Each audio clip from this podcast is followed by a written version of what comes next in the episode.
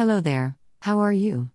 I felt like sharing some of my poetry. 2 poems are appended below. Hope you like them. Have a fantastic day. Awaited.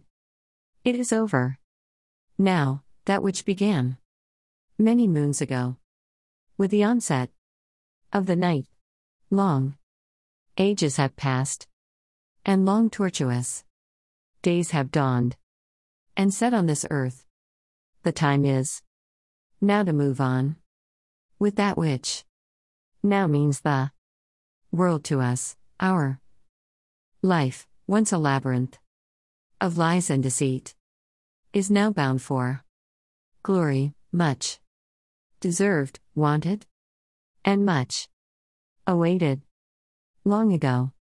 There is no time to waste. Hurry is in order to get things done, notwithstanding the obstacles in our paths, the mountains and the valleys that be in our way. We must cross over to the land that awaits us, that we have always dreamt about. We must cross over to the promised land that cries to us in our dreams.